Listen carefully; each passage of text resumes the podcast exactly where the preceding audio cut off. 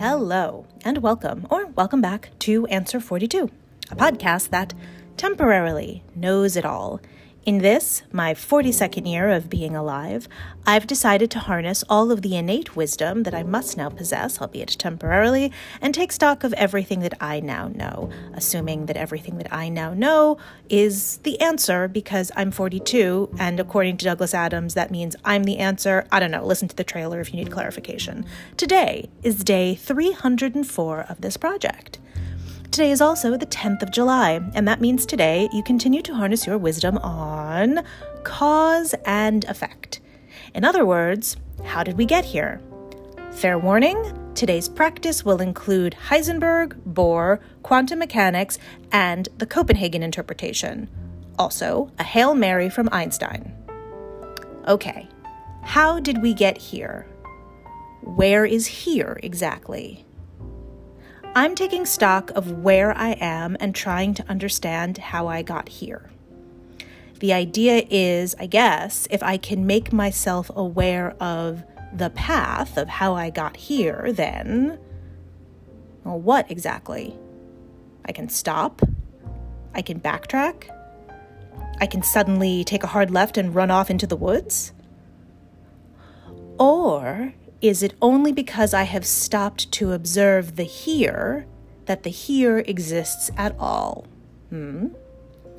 On October 24th, 1927, Heisenberg and Bohr told a room full of the greatest minds in physics that reality does not exist as something separate from the act of observation. They were talking about particles, but still, what is being suggested is that the building blocks of existence do not become real until they are made real by trying to make sense of them. Quote, We live in a world of potentialities, Heisenberg explained. They are not things, but possibilities.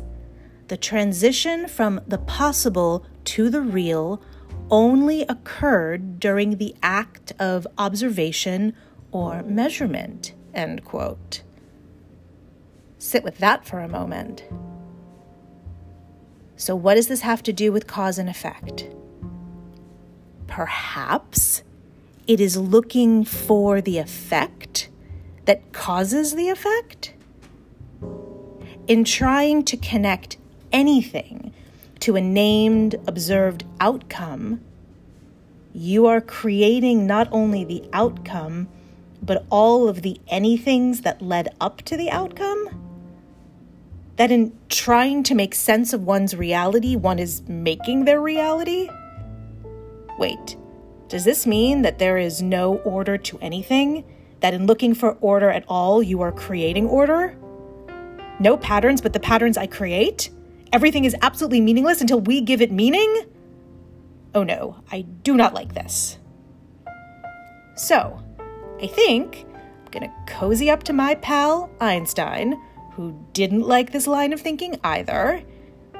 Yeah, Einstein and I will be sitting over there hoping for the discovery of that elegant theory that connects everything to everything else.